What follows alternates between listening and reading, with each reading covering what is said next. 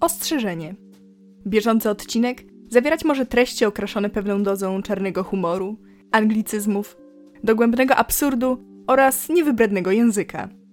Jeśli jesteś osobą wrażliwą na którekolwiek z wymienionych zjawisk, zalecamy natychmiastowe wyłączenie podcastu. Chociaż pewnie będziesz żałować. Zapraszamy do Stowarzyszenia Zrzędzących Poetów.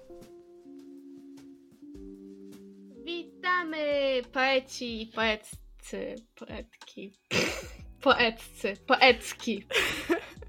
Witamy poeci, poetki i pisarze wszelkiej maści w naszym Stowarzyszeniu Zrzędzących Poetów. Z tej strony Holmes. A z tej drugiej strony Watson, który jest poecką. Poecką. Jesteś poecką. To, ba- to, to bardzo dobrze, że mamy chociaż jednego poeckę w tym podcaście. Jakby reprezentacja jest ważna, tak? E, Poprawność polityczna. Jakby, Musi być chociaż jedna poecka. ale po prostu wzięły do tego podcastu tylko dlatego, że poprawność poli- polityczna musiała być jedna poecka. Ej, to takie poetka, poeta i poecka. I to jest to takie ono, to.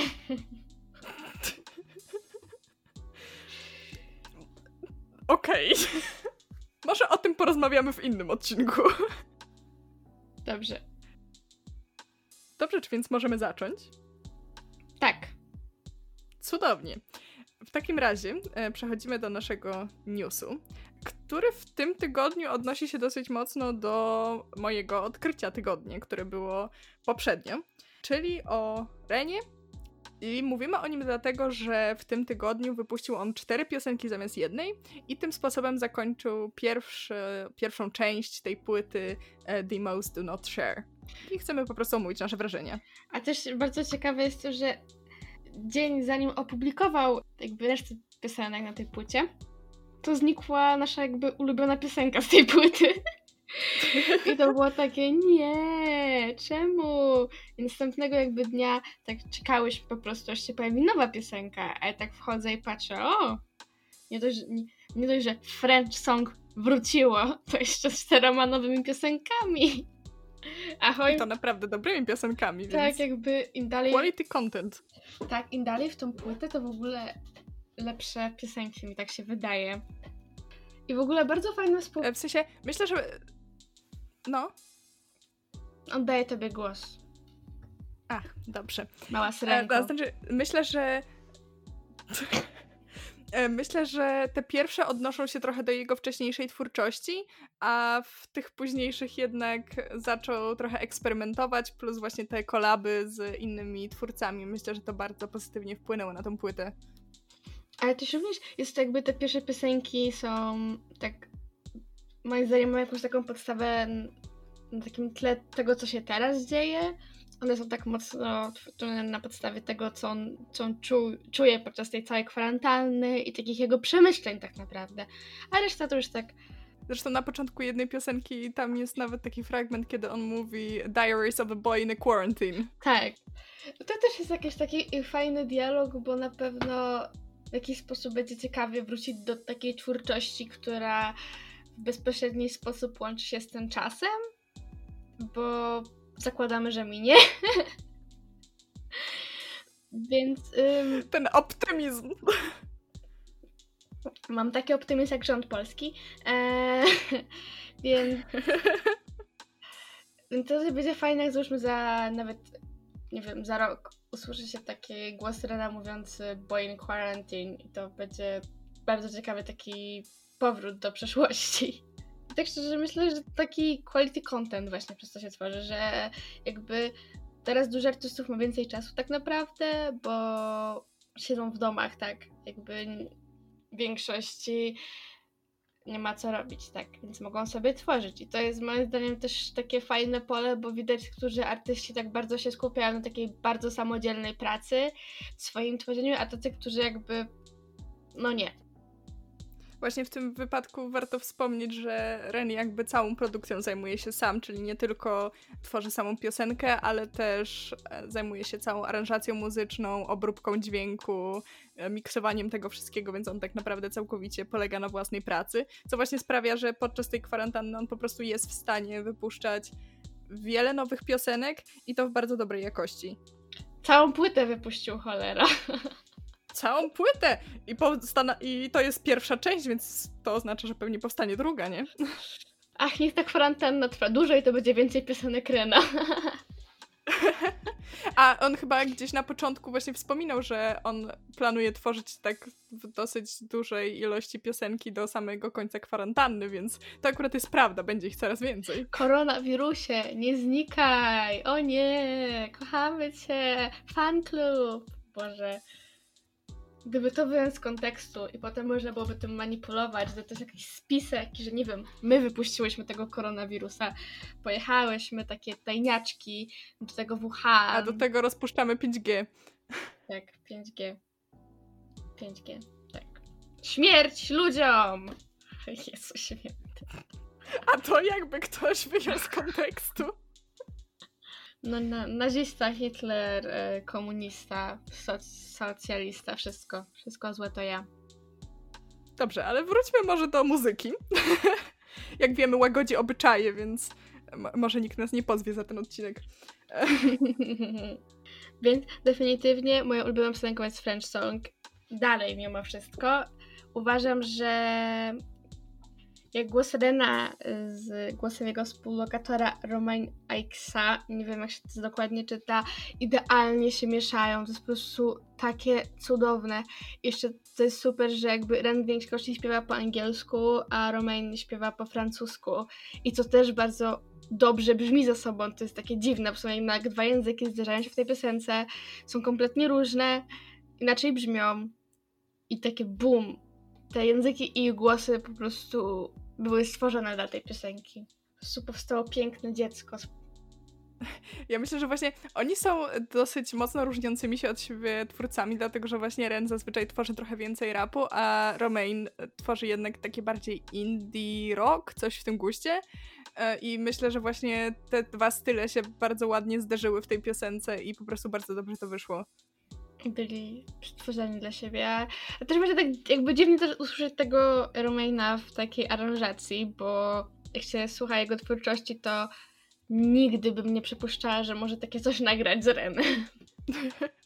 Myślę, że trochę bardziej można by się było tego spodziewać po słuchaniu trochę The Big Push, ale też nie za bardzo, bo to jednak też są zupełnie inne piosenki, ale tak masz rację, po jego samodzielnej twórczości to w życiu by się człowiek tego nie spodziewał.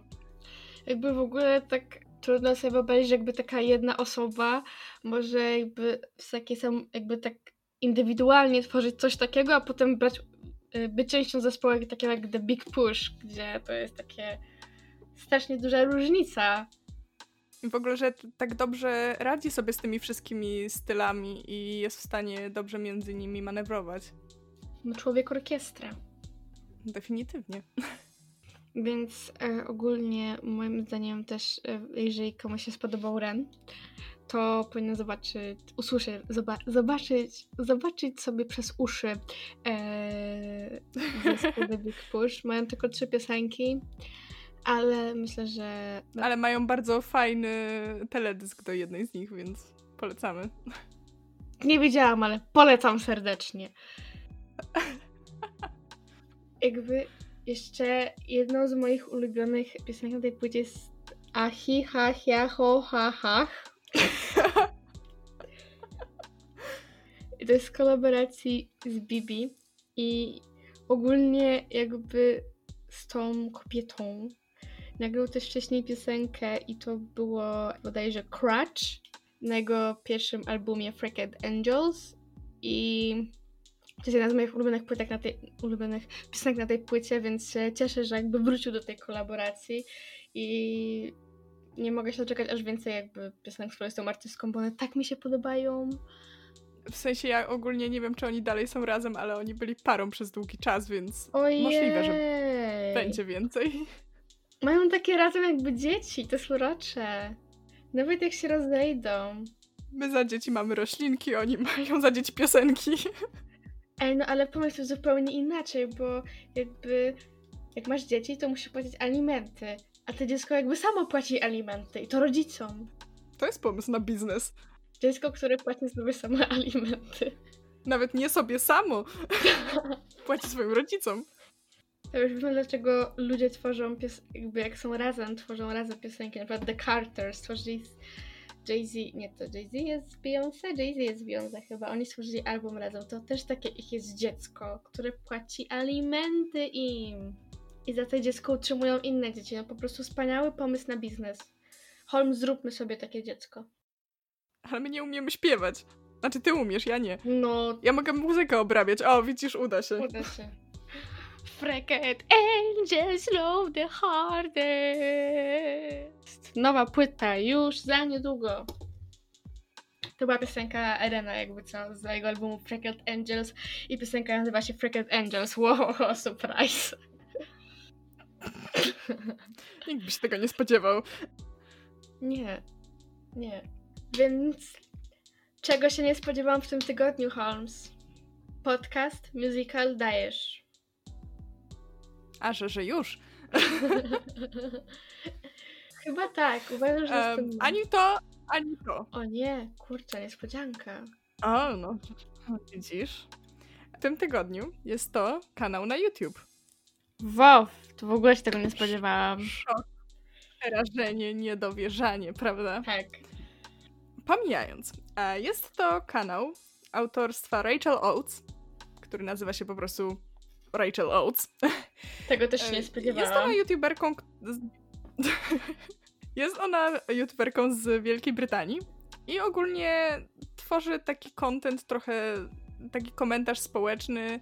e, Robi trochę komentary związanego z książkami różnych literów kultów na przykład i tak naprawdę rozdział po rozdziale potrafi przejść przez całą książkę i pokazać, gdzie tutaj są właśnie te takie kulty rzeczy, albo w jaki sposób to są po prostu szkodliwe treści, ale mi chodzi o trochę inną serię na jej kanale, która powstała stosunkowo niedawno E, i w sumie jakby od dłuższego czasu jej nie oglądałam, dlatego nie byłam świadoma, że ta seria powstała, ale właśnie w tym tygodniu ją odkryłam. E, Mianowicie jest to e, seria, w której ona komentuje poezję youtuberów. Ja wiem, O jak to brzmi. Jezu, ja muszę zobaczyć. Ale robi to w taki właśnie bardzo fajny, konstruktywny sposób. Jakby ona nie jest może specjalistką w tej dziedzinie, ale no widać, że jest właśnie wielką miłośniczką poezji, zarówno starszej, jak i nowszej. E, I właśnie ona bierze książki z e, wierszami youtuberów, które oni wydali i wybiera niektóre wiersze, które najbardziej przykuły jej uwagę i omawia je właśnie pod e, względem trochę formy, trochę treści, tego jaki zabieg tam został zastosowany, w jaki sposób można go było poprawić. E, I ogólnie właśnie robi to w taki fajny sposób, że można się też trochę dowiedzieć o poezji, poznać sporo nowszych naprawdę poetów, którzy są bardzo utalentowani, bo ona bardzo często jakby zestawia przykład z tych książek youtuberów właśnie z e, jakimiś innymi wierszami, które ona uważa, że w jakiś sposób zrobiły to lepiej, że tak to ujmę. Mhm. I właśnie co jest fajne, że ona podchodzi do tego bardzo konstruktywnie. Że to nie jest na zasadzie, o, bo ten wiersz jest po prostu okropny i nic się z tym nie da zrobić, tylko ona pokazuje właśnie, jak można by go było poprawić, nad czym można popracować. I myślę, że to jest bardzo fajne, bo nie tylko jest to właśnie bardzo przyjemne do oglądania, ale też właśnie przy okazji można się czegoś nauczyć. I w ogóle to wszystko ma taki bardzo fajny klimat. Ona zazwyczaj siada po prostu przed kamerą z kieliszkiem wina, otwiera sobie książkę i, i omawia to. To są bardzo długie filmiki, bo niektóre potrafiły dojść chyba nawet do godziny, jeśli się nie mylę. Ale to jest właśnie coś takiego, co można sobie puścić do czegoś przy okazji i po prostu posłuchać, jak ona o tym mówi. I jakby dużo powstało na fali tego, co ona zrobiła, filmów innych youtuberów, którzy właśnie całkowicie wyśmiewają tą poezję. I ja się bardzo cieszę, że pomimo, że ona cały czas tworzy tą serię, to ona wciąż jakby nie poszła za tłumem i nie poszła właśnie w takie totalne wyśmiewanie, tylko dalej konstruktywnie do tego podchodzi i dalej to jest seria na poziomie. Bo czasami się zdarza jednak, że ktoś zdecyduje się pójść za tłumem jednak w tym przypadku, co no, nigdy nie jest dobre. I pomimo, że to jest długie, to jest to na tyle przyjemne do słuchania, że nie nudzi. Więc myślę, że na pewno każdy, kto interesuje się trochę poezją, jest zainteresowany czymś takim, to na pewno mu się to spodoba. Można sobie tego posłuchać nawet jak podcastu do robienia jakiejś innej czynności, co jest super. No i jej akcent jest po prostu cudowny. po prostu jest tak przyjemny do posłuchania, co no tylko dodaje po prostu do tych filmów, naprawdę dodaje. I ogólnie jest bardzo fajne też to, że ona właśnie wchodzi tak bardzo głęboko w taką techniczną stronę tych wierszy, że ona to nie mówi tylko z takiej właśnie subiektywnej opinii, jakiej się to czytało, tylko właśnie też pokazuje trochę technikę, jaką coś próbowano, jaką próbowano wykorzystać i pokazuje, jak można ją zastosować lepiej. To jest moim zdaniem tego jakby takich osób jest bardzo mało, bo ludzie jakby w obecnych czasach wolą coś wyśmiać po prostu, bo tak, bo im się nie podoba, bo jest głupie, a jakby nie wchodzą w tą bardziej taką techniczną stronę, że mogło być coś po prostu wykonane dobrze tylko z technicznej strony, nie już z konkretnej tej takiej drugiej. No, w sensie myślę, że właśnie taki content, który po prostu coś wyśmiewa, jest trochę łatwiejszy do przyjęcia i polskie słowa, polskie słowa, chodzi mi o entertaining, wiesz o co mi chodzi. Rozrywka. no taki powiedzmy, że bardziej rozrywkowy, powiedzmy, że w takim kontekście to chciałam użyć. Nieważne. Powiedzmy, powiedzmy. E, właśnie jest taki bardziej rozrywkowy, łatwiejszy do przyjęcia po prostu i łatwiejszy do przetworzenia, a jednak ludzie trochę boją się właśnie takich długich filmów, które wchodzą trochę głębiej, które wchodzą trochę bardziej w tą stronę techniczną, ale myślę, że warto, bo szczególnie jeżeli ktoś się interesuje poezją, to właśnie można zobaczyć różne techniki, e, można zobaczyć tak naprawdę, jak można popracować nawet nad własnymi wierszami, jak można popracować nad własną poezją, jeżeli ktoś lubi tworzyć, więc myślę, że to jest absolutnie cudowna seria i ja bardzo lubię jej słuchać. Zobaczę. Obiecuję, że zobaczę. Popracuję nad własną żałosną poezją, ale ja też mam kogoś, kogo lubię słuchać i uwaga, zgadnijcie z jakiej to jest kategorii. Odkryć. Domyślasz się, Holmes? Domyślasz się? Tutaj powinny być takie werble teraz. Może ja podstawię w postprodukcji. No nie trzymaj nas dłużej w napięciu. Na muzykę. No nie spodziewałam się tego. W ogóle może, może to nie powinno być odkrycie tygodnia, tylko powinno być kącik odkrycie tygodnia Holmesa i muzycz, muzyczne dziwne rzeczy Martyny. I tyle. I, I taka powinna być kategoria. Ale. Więc moim odkryciem tygodnia jest Korantema. Bardzo dziwna nazwa, wiem. To jest artystka ze Szwecji i ma 20 lat. Mieszka we Szwecji, bo jest ze Szwecji i tyle wam powiem. Koniec, przejść, chodzimy dalej. Nie no dobra. Eee, super jestem. Ogólnie może jak na nią trafiłam, bo to też jest ciekawa historia. Więc w sumie zobaczyłam tytuł piosenki na playlistie ze Spotify, która nazywa się Photosynthesis, czyli fotosynteza. No i jak na Wilhelma przestało, musiałam w to kliknąć, no bo kto nazwa piosenki fotosynteza. I spodobało mi się bardzo. Ci sami ludzie, którzy ci sami ludzie, którzy znajdują się na playliście Uniwersytetu w Swansea. Boże. tak. Powinno być taki challenge, że wpisuje się słowa e, takie jak krzesło, poduszka w Spotify i patrzy się, czy ktoś nazwał tak swoją piosenkę. Po prostu to musiałoby być wspaniałe. Wiesz, są ludzie, którzy tworzą nawet e, poematy z tytułów piosenek na Spotify'u, więc wszystko da się zrobić. Wow. Więc Korentema, e, zaczęła tworzyć już w 2012 e, roku i miała wtedy 12 lat i w tym wieku wypuściła swoją pierwszą piosenkę Ung and Doom. Jakby nie ma, jest już, nie ma jej obecnie na YouTubie, ale z tego co pisała i piszą, myślę też dużo szwedzkich magazynów, to że dokonała sama aranżacji grając na gitarze, wymyślając własny tekst. No moim zdaniem to jest jakby jakieś dokonanie na dwunastolatkę, szczególnie, że miała bardzo dużo odsłon na filmie, który został zdjęty, nie wiadomo czemu, ale, ale go nie ma. Przechodząc dalej. Ma bardzo specyficzny jakby głos, ma taką dziwną nutkę tak pod koniec jakby sentencji która tak trochę piszczy, ale to brzmi dobrze, aczkolwiek jak ja to mówię, to może tak niekoniecznie.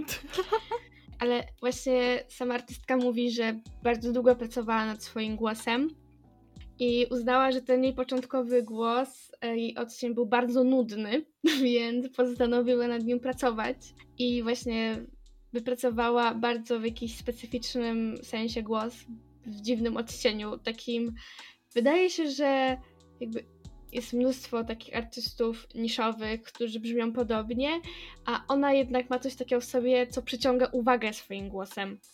I też to zauważyłam. I tak w 2000, jak miała 12 lat, to dalej pracowała nad y, pisaniem i głównie zasłynęła na YouTubie ze swoich coverów, bo ma 200 tysięcy subskrybentów. I zaczęła też pisać piosenki. I uwaga, dlaczego nazywa się Kolentema? Bo uznała, że jej prawdziwe imię jest y, nudne. I nazywa się Joanna. I stwierdziła, że się Kolentama, bo to jest jej jakby drugie imię. Wywodzi się jej rodzina z Ghany.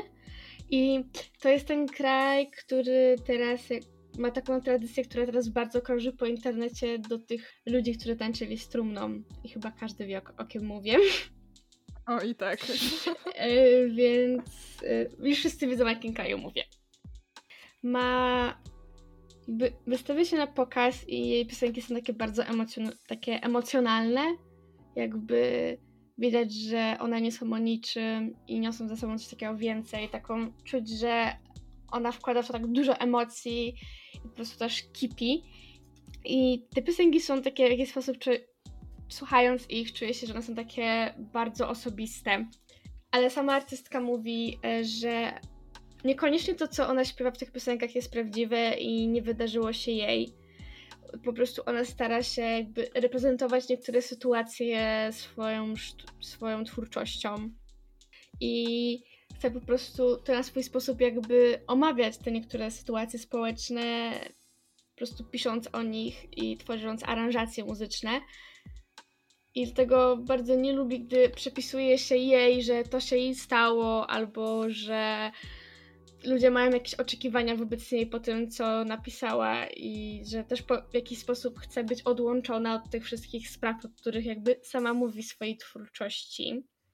Co ciekawe, ona jakby dalej jest w liceum, ma 20 lat, dalej jest w liceum i w tym roku wypuści swój pierwszy album, bo ona w większości ma epki i ogólnie na pierwszych jej piosenkach, singlach są budynki i na tych budynkach są napisane nazwy piosenek i uważam, że to jest jakby strasznie ładnie to wygląda. Bardzo mi podobają mi się te okładki i jak dużo pracy jakby zostało włożone w ich stworzenie, bo na okładce singla Wool jest po prostu wywiesione prześcieradło z napisem Wool na ścianie takiego wielkiego, trochę ceglastego budynku, co też uważam, że jest o wiele lepszy niż selfie.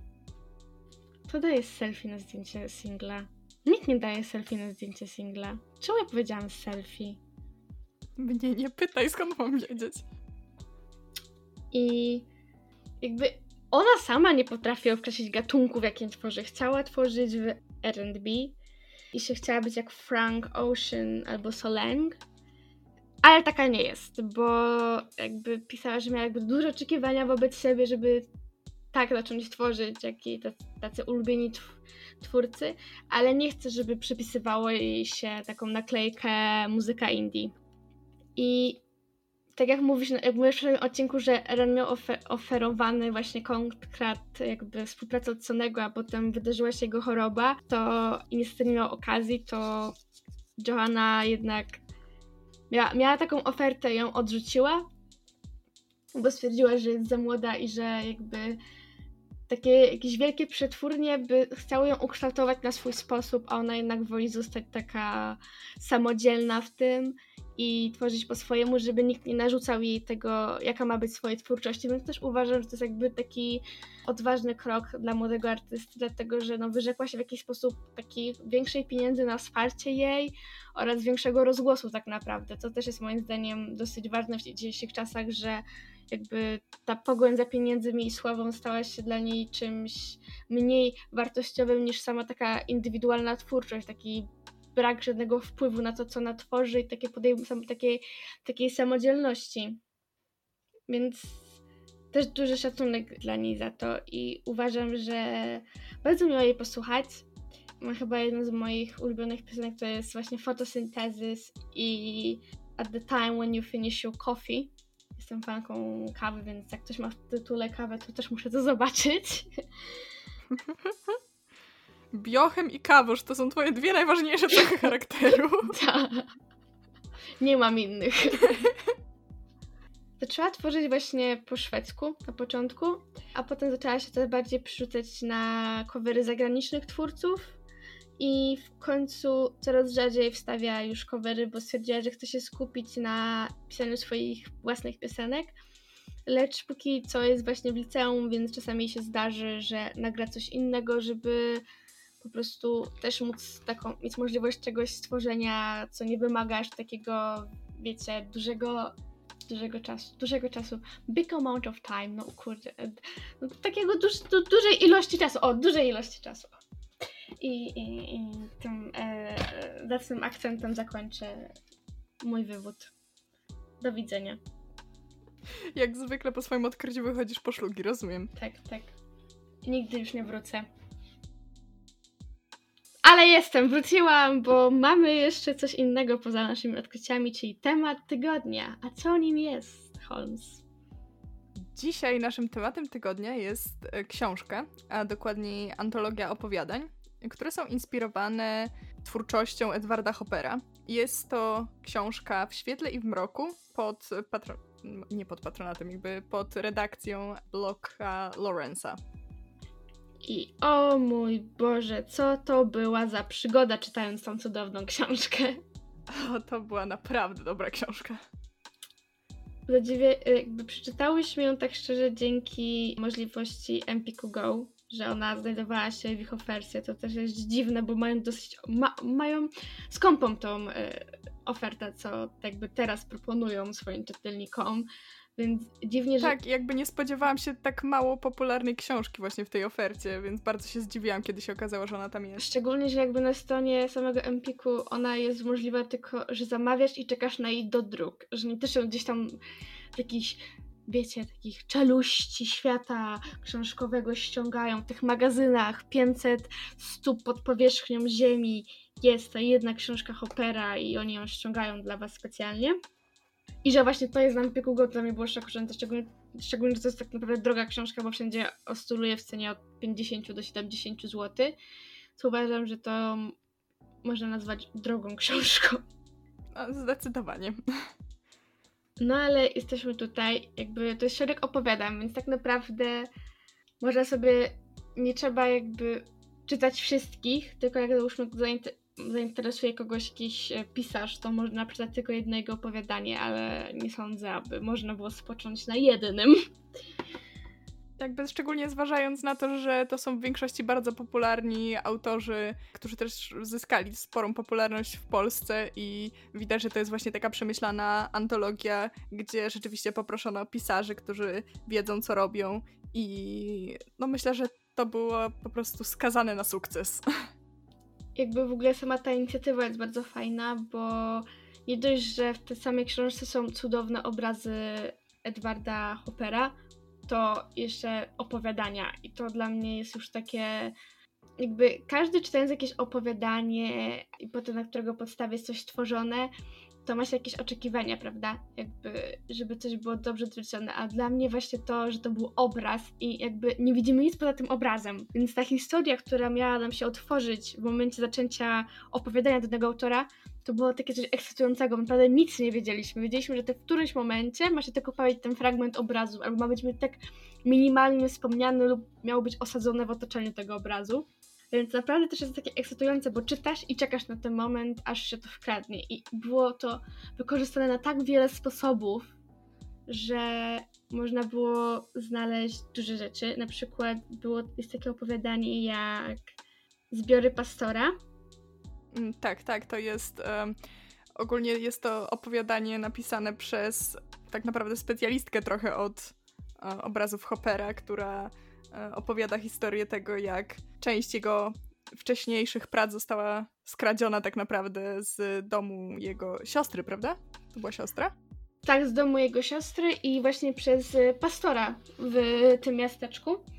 I tą autorką właśnie była Gail Levin. Gail Levin. Ona jest profesorem historii sztuki, amerykanistyki, studiów kobiecych i wolnościowych w The, Great, The, Great, The Greater Center i Baruch College przy City University of New York. Wszystkich to bardzo zainteresowało. W ogóle nie przeczytałaś tego z kartki. W ogóle.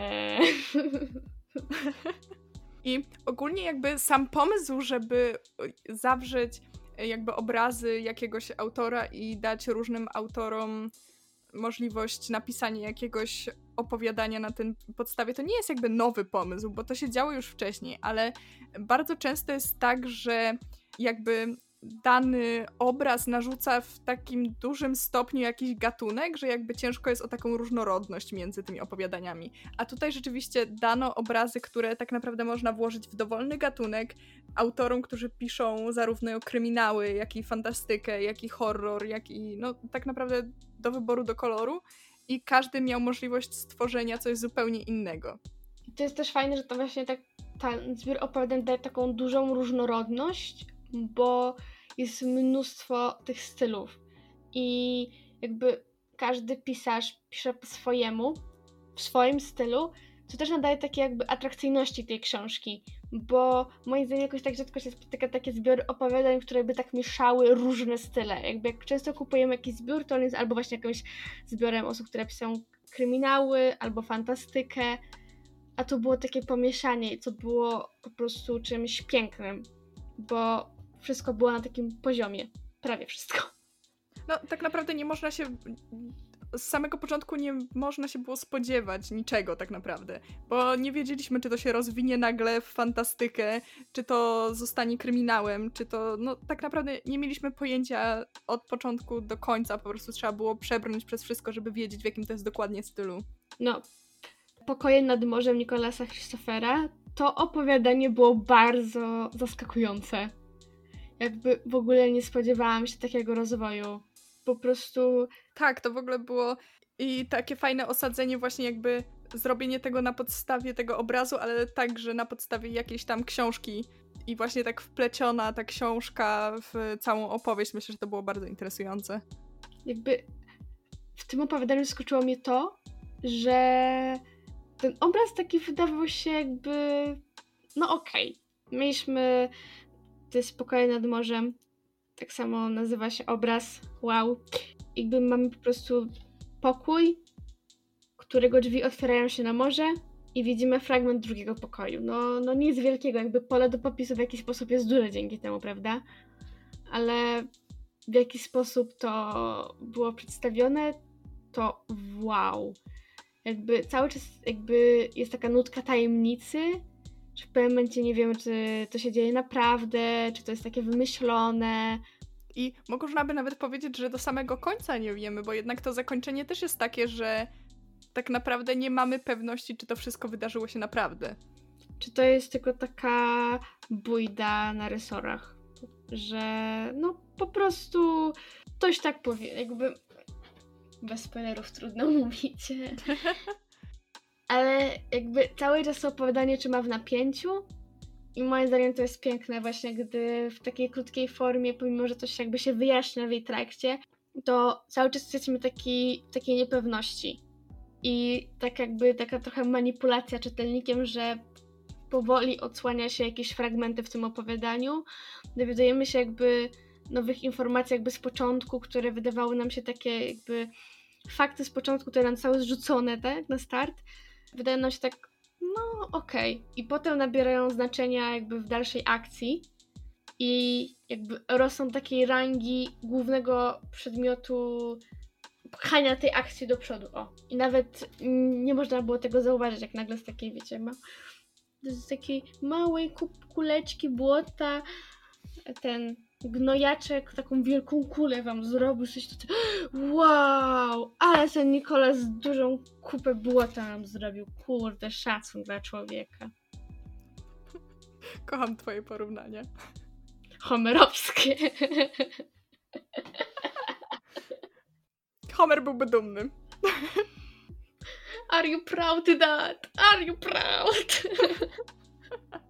um, dobrze, ale myślę, że żeby nie było, że tylko się zachwycamy tym wszystkim, co tam się wydarzyło, to myślę, że możemy teraz porozmawiać chwilę o jednym opowiadaniu, które nam obu nie za bardzo przypadło do gustu jakby zaczynając od tego, e, postanowiłyśmy w, jak, w głębszym stopniu nie rozmawiać o tej książce ze sobą podczas jej, podczas jej czytania. Jakby jedyne, co ja wysyłałam Holmesowi, to było o mój Boże, ale to jest świetne! O mój Boże! O mój Boże! I naprawdę tak było przez pierwsze opowiadanie, a potem było takie, wiesz co, ale to drugie opowiadanie, a potem znowu było no i ja powiedziałam, ale ci już nic nie będę mówić, sama zobaczysz. No i w którymś momencie Holmes też stwierdził, że to opowiadanie go zawiodło, bo on takie oho, oho, zgadzamy się, wowy. I jest opowiadanie historia Caroline Jill de Block na podstawie obrazu Letni Wieczór. I to chyba jedyne opowiadanie, które nie wniosło nic innowacyjnego do tej powieści, do, do tego całego zbioru. Jakby bez polotu było. W sensie, wiesz co, ja bym powiedziała, że nawet sam pomysł na to nie był taki zły. Mi bardziej e, nie pasowała forma, w, jakim to, w jakiej to zostało przedstawione, bo jakby te wszystkie dialogi, one nie były niczym przerywane i w pewnym momencie nawet dialogi po prostu zlewały się w jedną wielką, w jeden wielki blok tekstu i nie tylko źle się to czytało, ale też sprawiało to, że ta akcja była strasznie mało dynamiczna i strasznie topornie mi się to czytało. To było takie trochę jakby się czytało taki dramat, bez dynamiki żadnej. Takie po prostu rzucanie do siebie ochłapami.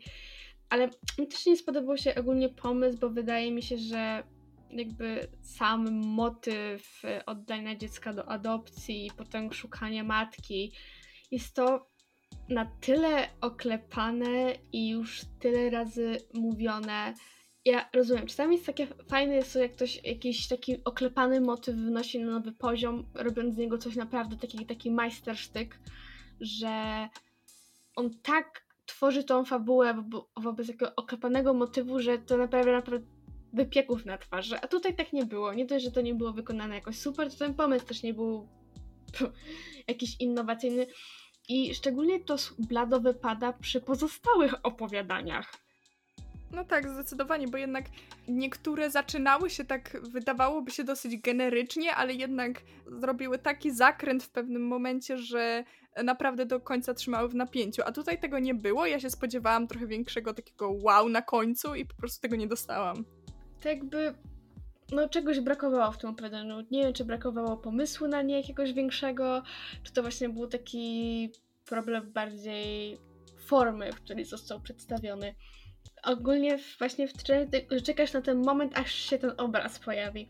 I tu też został wykorzystany w jakiś sposób, czy zaskakujący, nie wiem, uważam, że letni wieczór został w, jak, w jakiś dobry sposób wstawiony do tej akcji, więc to nie można powiedzieć, że źle, bo bo nie wydawało się, że to było takie niepotrzebne. Po prostu tak doszedł taki moment fabuły, który jakby w jakiś sposób był spodziewany przez czytelnika, jakby w którymś momencie można było się domyśleć, że on zostanie w taki sposób wymyślony do takiej konfrontacji, no ale to takie chyba jedyne opowiadanie, które nas tak zawiodło.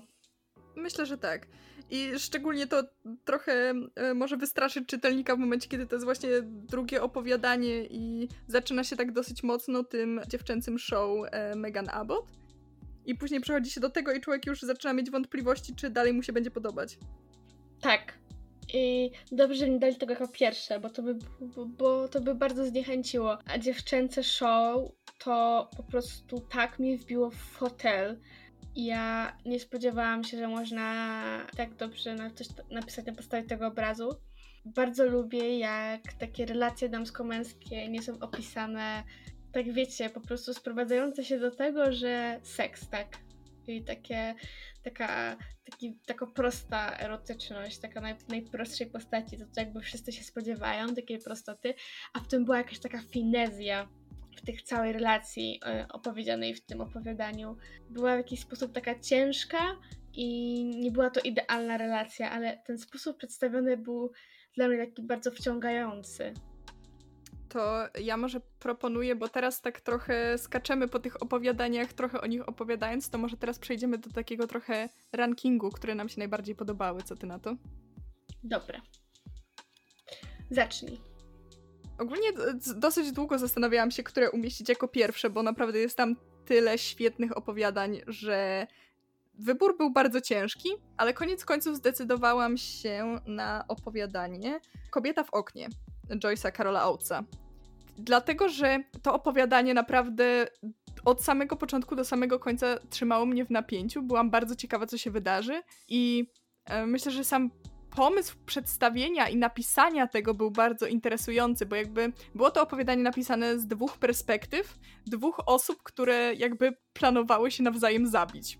I tak naprawdę przez całe opowiadanie przechodzimy trochę przez myśli obu tych osób, e, dlaczego to się dzieje, co się dzieje w ich głowach i po prostu bardzo mi się spodobał zarówno portret psychologiczny tych postaci, e, jak i ich motywy, jak i cała ich historia, która została przedstawiona w taki bardzo dynamiczny sposób, dlatego że jakby całe opowiadanie jest umieszczone w czasie teraźniejszym i jedynie jakieś ewentualne wcześniejsze wydarzenia są pokazywane tak pomiędzy tymi wydarzeniami w tym momencie. Jakby cały czas e, jest powtarzane, że jest ta sama godzina jakimś cudem. Chociaż oczywiście nie jest to możliwe, ale jakby przez całe opowiadanie mamy przedstawione, jakby to była wciąż ta sama godzina. Dwunasta. I bardzo mi się spodobał ten zabieg. Jedenasta. Jedenasta, o kurde. Miałam złe wydanie. Miałam złe wydanie elektronicznej książki.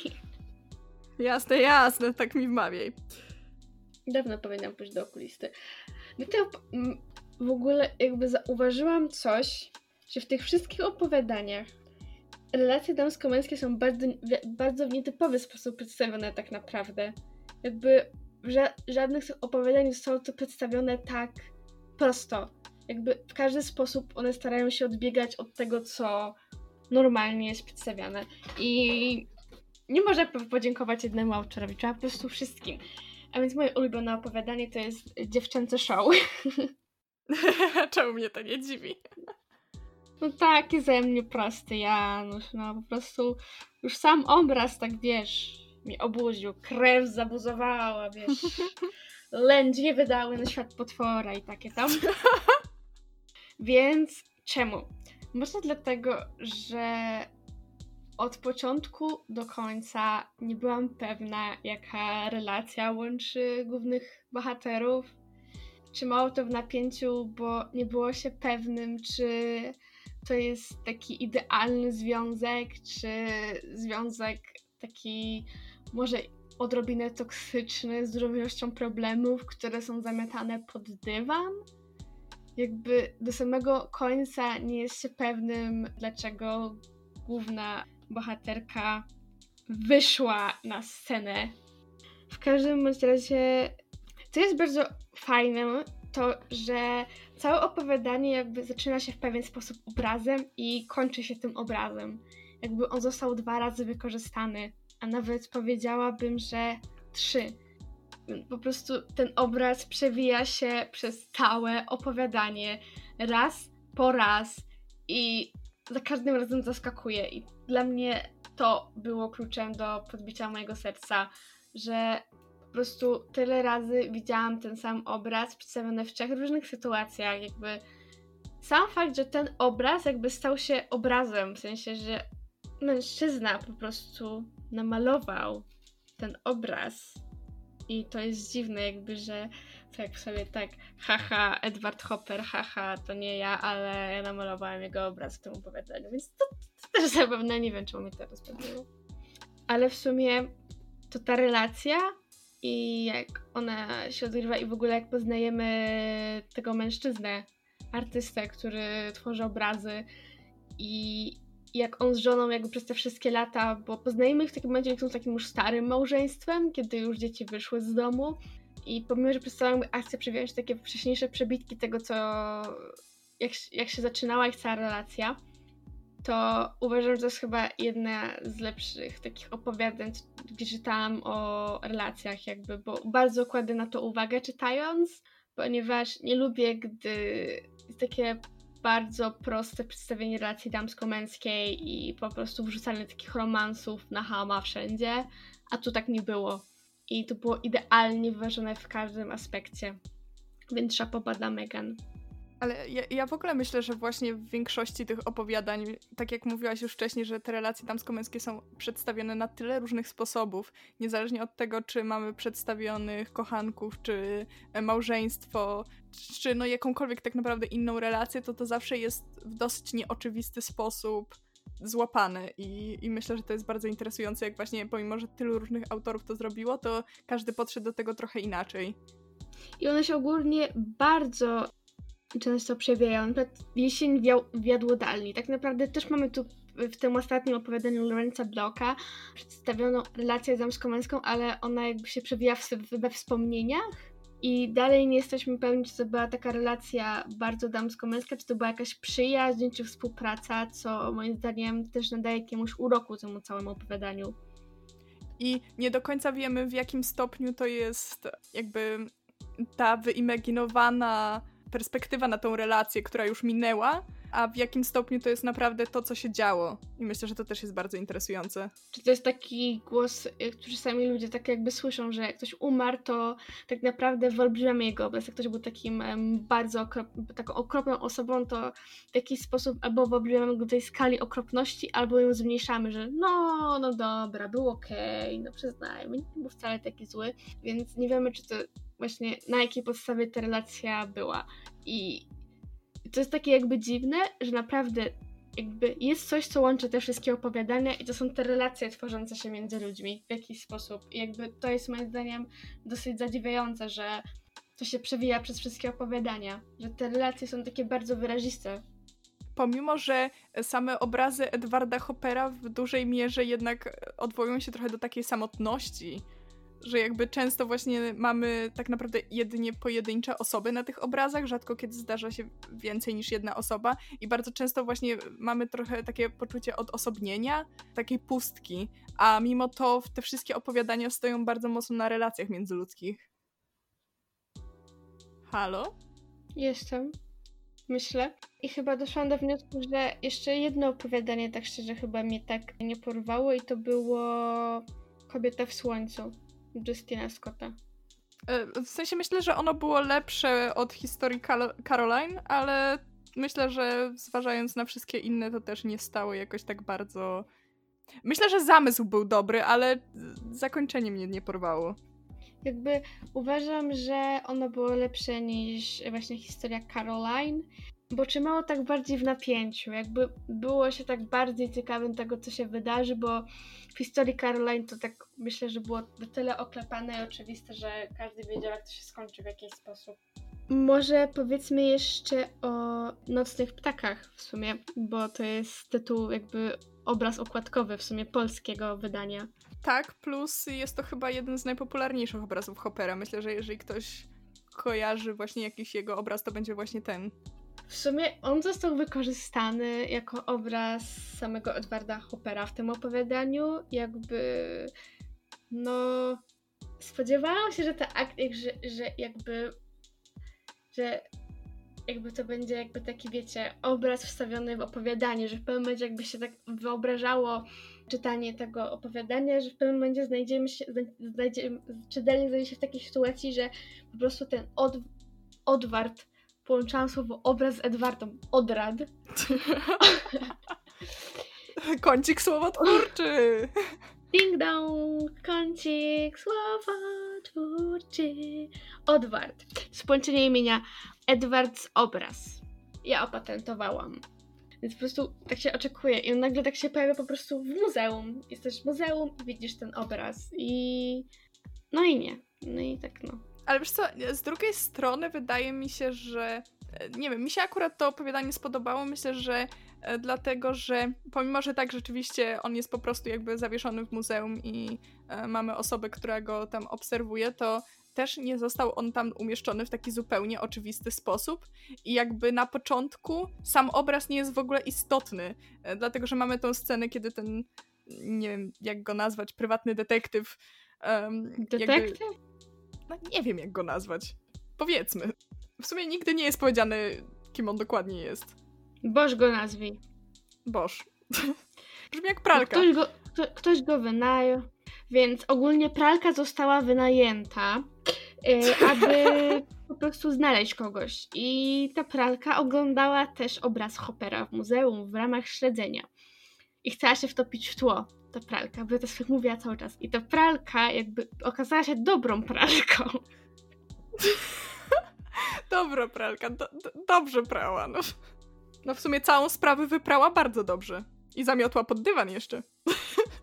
Nie dość, że pralka, to jeszcze miotła. Pralko miotła. Wszystko w jednym. Ta Michelle to miała głowę. Kurde. Nie, właśnie chodzi o to, że to nie jest po prostu, że mamy dwóch bohaterów, którzy po prostu oglądają ten obraz, tylko jakby ten obraz jest z boku całej naszej akcji. Jakby on wcale nie jest najważniejszym elementem. I w jaki sposób uważam to też za dosyć interesujący zabieg, pomimo że nie jest on jakby wpleciony całkowicie w akcję. Ale powiem ci, że przecież jakby jest też jedno opowiada rodzinny interes Craiga Fergusona, kościół w St. Turo, też on tak niekoniecznie jest ten kościół tak pokazany, jakby, jakby tak, tak jest niby ten kościół, ale on nie jest jakby taki wyraźny, tak się pojawia parę razy, ale też jako nie jest takim głównym bohaterem, czy jakby czego... bardziej istotny jest, bardziej istotny jest sam pastor, który jakby służy w tym kościele niż sam budynek. Dokładnie, to też jest takie bardzo przelotne, jakby też w fajny sposób wykorzystane. Poza tym to opowiadanie jest takie w jakiś sposób bardzo żartobliwe i dziwne na swój bardzo fajny sposób tak naprawdę.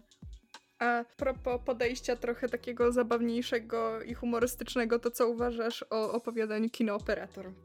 Powiem Ci, bardzo mi się spodobało. Ono było po prostu nie spodziewałam się, jak się ta relacja wywiąże pomiędzy tymi, tym chłopakiem, a jakby tym nowym kinooperatorem, a starym. I w ogóle jakby jak ten młody chłopak, co on przeżył w przeszłości, to było takie wow. Chyba było, moim zdaniem to opowiadanie było takie najbardziej napisane takim e, bardzo prostym stylem, moim zdaniem. On był taki, że jest bardzo często spotykany i trudno byłoby go nazwać charakterystycznym, ale cała opowieść była interesująca. Jakby też była nieoczywista w jakiś sposób. I w ogóle bardzo mi podobało to, jak wyraziste były te postaci, bo każda jest zarysowana taką bardzo grubą kreską, ale to nie jest zupełnie nachalne. I nawet ten młodszy kinooperator, który jest takim raczej prostym człowiekiem, i z jego perspektywy mamy to wszystko jakby opowiedziane trochę, to mimo właśnie tego, że to są tak grubo zarysowane postaci, grubo ciosane, to mimo wszystko są tak wyraziste, że tak dobrze się o nich słucha, że też mi bardzo przypadło do gustu to opowiadanie. To chyba było takie naprawdę jedno z dłuższych opowiadań w tym... Tak, tak. Więc ogólnie dawało się tak wciągnąć w tą opowieść, a ten chłopak był taki prosty, a to wszystko było też tak bardzo fajnie napisane, jakby jego perspektywa na samą pracę kinooperatora była taka świeża. Jakby taka prosta osoba mówiła takimi prostymi słowami o takich rzeczach wielkich. To też mi się spodobało, że on był taki jakby był takim prostym chłopakiem, który starał tak się mówić. I jakby jeszcze ta dziewczyna, której się podkochiwał, jak mówiła mu trudne słowa, to też było takie, o, jakie ty mądre słowa znasz. Wow, nigdy bym takiego czegoś nie powiedział, a jeszcze w zdaniu. Po prostu taką sympatią można zapalić do tego chłopaka poprzez to całe opowiadanie, że z takiego prostego chłopaka starał się z kimś zaradnym tak naprawdę, mężczyzną. Prawdziwy mężczyzna z niego się stał pod koniec. Samiec alfa. Samiec alfa. Mafia. I chyba jeszcze jedno takie opowiadanie, które w sumie Sawyer Blue. Sawyer Blue. Um, Sour Blue? Też nie wiem w sumie jak to przeczytać. Sy Ale wiem, o które ci chodzi. Sy o ir by le eu. Roberta Olena Butlera. Dokładnie tak. To było chyba jedno z opowiadań, które mnie strasznie porwało i o, nie wiem, czemu kojarzyło mi się z to, bo to jest clown i do końca życia będę myślała, że to jest to i tyle. I... No tak. A swoją drogą Stephen King też napisał to opowiadanie. I mi się bardzo podobało. Było bardzo ciekawe. W tak, sumie. mi też. Właśnie myślałam, że on bardziej podejdzie do tego od tej strony mistrza grozy, a jednak poszedł tutaj bardziej w coś takiego kryminalnego, ale z bardzo ciekawym zabiegiem myślę było jakby przedstawienie tego z perspektywy kryminalisty, a nie ofiar albo osób, które obserwują to z boku. Myślę, że to było bardzo ciekawe. Tak, bo też jakby mało, jakby czasami jest tak, że w takich opowiadaniach kryminalnych mamy takie krótkie wstawki, co kryminalista robi, ale w sumie autor nie daje nam tego za dużo, bo by można było się domyślić, kto, kto tą osobą jest, prawda? A takie książki opierają się bardziej na takiej zagadce, że nie wiadomo. A tutaj od początku znaliśmy sprawców, od początku tak do końca, do końca, jakby do końca, nie, do końca, do końca, do końca nie wiedzieliśmy, dlaczego to robią. Tak jakby były takie pobudki, że kryzys i w ogóle, ale jednak jakby takiego momentu, w którym oni się przełamali, aby zrobić to, co robili, to nie znamy. Co też daje taką nutkę niedosytu po tym opowiadaniu tak naprawdę. Bo myślę, że nie wiem jak ty, ale ja bym chciała wiedzieć, dlaczego to zaczęli robić. Jakby to, co robili z tą szafą w pokoju muzycznym. Nie wiem, mi się też bardzo podobała sama relacja tej dwójki bohaterów, bo myślę, że mieli bardzo interesującą dynamikę i tutaj też właśnie przechodzimy do tych bardzo ciekawych relacji międzyludzkich, które są w ogóle stworzone w tych opowiadaniach. Jakby ona, ta kobieta wydawała się z myślą, że poruszony jest ten problem, że ten pokój ich muzyczny miał być miejscem dla dziecka, a w końcu się nie stał, ale w ogóle w jakiś sposób nie czuć tego ciężaru, bo często w takich opowiadaniach czuje się taki ciężar, te takie związki są obarczone ciężarem, że nie mają dziecka, a oni tutaj jakby sobie doskonale z tym w jakiś sposób radzą, zagospodarowali tą przestrzeń w zupełnie inny sposób i ta kobieta wydaje się taką słodką idiotką w jakiś sposób, która tak ufa mężowi, pomimo że też odgrywa jakby dużą rolę i on wcale jej nie umniejsza, jak są często przedstawiane takie rzeczy typu, że jest związek, w którym jest taka słodka idiotka, ale po prostu taka umniejszana, nieporadna, a ona tutaj jest taką zaradną idiotką. Ja przynajmniej ja tak odczułam.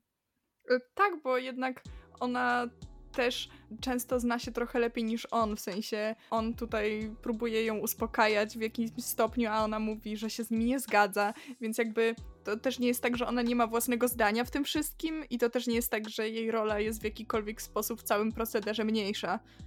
Te opowiadania tak naprawdę przez tą swoją krótką formę dają taki wielki niedosyt i mówię tu o wszystkich, bo one często właśnie balansują e, pomiędzy taką, takim realizmem a taką naprawdę fantastyką w, jakimś stopniu. I do końca nigdy nie wiemy, jakie opowiadanie pod jakim kątem zostało napisane. I takim jednym z opowiadań jest Biuro nocą. O tak, to było naprawdę bardzo dobre opowiadanie. Bardzo mi się podobał sposób w ogóle, jak to zostało przedstawione teoretycznie z perspektywy jednej i tej samej osoby, ale po prostu w, w której się coś zmienia. Jak tutaj mówić bez spoilerów, ale to nieistotne. Zmienia się trochę jej perspektywa, pomimo że to wciąż jest ta sama bohaterka. I myślę, że to było bardzo interesujące właśnie zobaczyć, jak przez jedno wydarzenie cała perspektywa na to, co się dzieje dookoła niej się zupełnie zmienia w ogóle sam wstęp do opowiadania jest taki, jakby ten sam początek, tak, tak zaczyna się tak niepozornie, nagle ta bohaterka mówi taki tekst i tak mówisz, co się dzieje, a potem nagle jakby w ogóle Warren odbiega od tego wydarzenia, takie zapomnij o tym, wrócimy do tego. Jakby ty cały czas masz to gdzieś z tyłu głowy, że coś takiego się musi gdzieś tam wydarzyć, ale jakby zupełnie o tym zapominamy, zupełnie o tym nie wspominamy, dopóki to się, dopóki to nie ma znaczenia w historii. I ogólnie przez wiele historii tak naprawdę poznajemy Amerykę za czasów kryzysu, co myślę, że też daje taki jakiś fajny, wiarygodny obraz, bo to jest starsza książka mimo wszystko. No, tak, to jest prawda. I to też jest właśnie ciekawe, że jakby wielu autorów się do tego odniosło, głównie dlatego, że właśnie taki klimat jednak nadają trochę obrazy Hoppera, a ale każdy też podszedł do tego na swój sposób i wszyscy bohaterowie są w zupełnie inny sposób dotykani tym kryzysem. I to też nie jest w jakiś sposób jakby bardzo nachalne. Jakby drążając się w tą powieść, wiesz, że to się dzieje w tym czasie i po prostu można na takie odnieść wrażenie, że te wszystkie historie dzieją się w tym samym e, uniwersum w jakiś sposób, bo łączy ich ten Hopper, taki nienachalny. Ja tak tak analizując obrazy, nazwałam tak sobie w głowie styl Hoppera takim sielankowym surrealizmem. E, w takim sensie, że jakby te obrazy, pomimo że są osadzone jednak w naszej rzeczywistości, to sposób, w jaki one są namalowane, sprawia, że jesteśmy jednak trochę oderwani od rzeczywistości. Patrzymy na nią zupełnie inaczej przez właśnie oczy malarza, który e, nadaje wszystkiemu tak sielankowy klimat, ale zarazem taki klimat, gdzie widzimy, że to musiało się gdzieś zacząć, coś musiało się wydarzyć, żeby dojść do tego momentu, który został uwieczniony na obrazie. I myślę, że to jest naprawdę niesamowite. Jakby to jest takie, te obrazy są jakby taką przerwą, jakby jakby on uchwycił taki jeden chwilowy moment, kiedy te wszystkie postacie są w tym momencie, kiedy ich wzrok jest w tym, kiedy światło tak pada w pokoju, kiedy akurat jest pusta ulica i jest bar, albo ktoś stoi w oknie. W ogóle incydent z 10 listopada Jeffrey'a Devera. To opowiadanie, to... Um, czekaj, muszę sobie przypomnieć, które to było. Aha, to z tym listem jakby, tak? Z tym raportem? Na podstawie obrazu Hotel przy torach. To uważam, że to opowiadanie też było fajnie zrobione. I to też właśnie tak wychodzi for ta forma też jest zupełnie inna i w jaki sposób ten obraz został wykorzystany, to też jest fajne. Jakby on sam został ogólnie jakby wykorzystany tak podwójnie. Został wykorzystany jako sam, że pojawił się obraz jako, że ten obraz istnieje, ale również został przedstawiony jako scena. Więc tak podwójnie tak naprawdę. Powiedziałabym, że w ogóle e, w tym opowiadaniu myślę, że to było jedno z najbardziej kreatywnych e, właśnie użyć tego obrazów Hoppera, bo jakby one wszędzie były naprawdę kreatywnie użyte, ale w tym przypadku mi się to naprawdę bardzo spodobało, bo właśnie zostało to wplecione na dwóch płaszczyznach w historię i to sprawiło, że no, człowiek po prostu był zafascynowany. Jakby Jeffrey właśnie użył to tak podwójnie, bo większość jakby pisarzy tutaj używa tego albo w formie obrazu, albo w formie historii, a tutaj tak w formie obu. Czemu nie? Zrobię tak. Zrobię tak. Jestem bo. Mogę. Zrobię tak, bo mogę. Chcesz coś jeszcze powiedzieć na temat tego zbioru opowiadań? Znaczy, jedyna rzecz, którą bym chciała dodać, to jest to, że owszem, bardzo mi się podobał ten zbiór, ale jest pewna rzecz, której mi trochę tam brakowało. Mianowicie jakby większość była bardzo realistyczna, było niewiele takich opowiadań, które właśnie e, szły w takie bardziej high fantasy albo sci-fi i trochę mi tego brakowało, bo uważam, że te obrazy mają do tego potencjał. I pomimo, że właśnie one są osadzone w rzeczywistych realiach, to trochę mi właśnie brakowało tego podejścia bardziej fantazy, ale może to dlatego, że po prostu jestem wielką fanką gatunku i, i, i szukałam uparcie i nie znalazłam tyle, ile oczekiwałam. Jakby można byłoby to tak wykorzystać, a ja uważam, że one w bardzo nienachalny sposób nachodziły na ten gatunek, co moim zdaniem było też innowacyjne, bo pozostawanie czytelnika w takiej niepewności, co się dzieje naprawdę czy nie, to, to jest jednak e, duże, moim zdaniem duże, duże osiągnięcie dla pisarza, bo cały czas podrzucane są nowe informacje w tych opowiadaniach, a wciąż nie mamy pewności, co to się dzieje naprawdę i to jest jednak takie osiągnięcie, że jakby zbierasz te informacje i masz ich wystarczająco, masz ich, sądzisz, że masz ich wystarczająco dużo, a jednak wciąż nie. Tak, to też jest prawda, to akurat się muszę zgodzić. Biedna, musisz się ze mną zgodzić. Co ja teraz zrobię ze swoim życiem? Ogólnie jakby w tym zbiorze opowiadań powinno być o jedno opowiadanie więcej, bo zostało jakby o tyle ciekawe, że jakby pisarze nie wybierali sami tych obrazów. Te obrazy zostały im przydzielone. Jakby nie dość, że musieli się zgodzić do projektu, to dostali jeszcze obraz, czyli jakby dopiero po obejrzeniu obrazu wiedzieli, czy się z nie zgodzić, czy nie. I zostało też wysłane jeden obraz, poranek na Cape Cod i dostał odpowiedź, że no pisarz nie napisze, no sorry. Ale się tego nie podejmę. Sam edytor podejmuje taką trochę jakby prośbę, że samemu można napisać takie opowiadanie. Więc. Rozumiem, że ja mam powiedzieć, jaki jest plan, tak? Tak. Dobrze, to ponownie werble prosimy. Otóż postanowiłyśmy podjąć się tego wyzwania i obie w ramach specjalnego odcinka e, zamierzamy napisać opowiadanie na podstawie obrazu Poranek na Cape Cod, a następnie przeczytać te opowiadania w przyszłym tygodniu w podcaście. Czyli nasz przyszły odcinek będzie taki wyjątkowy, będzie w postaci takiego jakby takiego większego słu- słuchowiska. Prostu będziemy czytały nasze opowiadania. To będzie odcinek specjalny, bez specjalnej okazji, ale przecież specjalną okazją jest każdy dzień, w którym my żyjemy. Prości ludzie, mali ludzie. Dobrze, w takim razie możemy chyba powoli kończyć nasz odcinek. Jak zwykle zapraszamy na naszego Twittera, gdzie co tydzień podajemy informacje na temat najnowszego odcinka. Ewentualnie też będą właśnie dodatkowe inf- informacje o odcinkach specjalnych i tak dalej, więc warto sobie to zaobserwować. E, Dodatkowo zachęcamy również sprawdzenie innych platform, na których można nas słuchać. Pełną listę znajdziecie na Anchor. Jak zwykle Was tam odsyłamy, jeśli jesteście zainteresowani. I było nam bardzo miło. I mamy nadzieję, że usłyszymy się również za tydzień. Allons-y! Allons-y!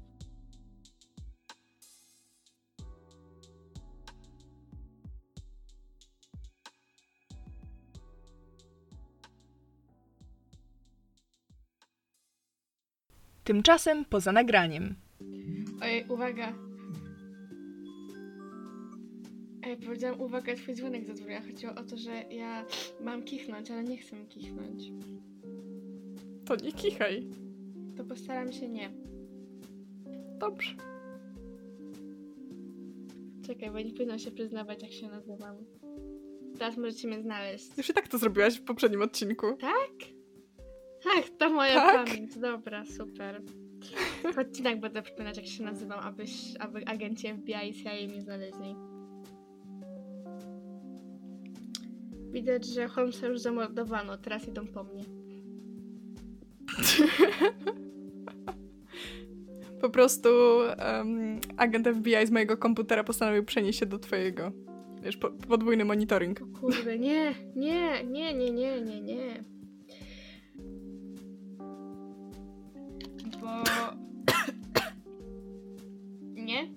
Zgadzasz żyje. się? Mów. Umieraj. To tylko astma. Czyli nic śmiertelnego. Spokojnie, ja wytnę moją część. A, bo tak można przecież. No. Ja zapomniałam. Ja siebie wyciszę, spokojnie. Jak ja tutaj coś hałasuję, to się nie przejmuj. Ja, to ty, o, to ty też tak budesz, jak ja tak robię. Wow. No, nie zauważyłaś, że nigdy nie słychać, jak ty robisz coś głośnego? Właśnie wtedy myślę sobie, o, to ja jednak to cicho robiłam.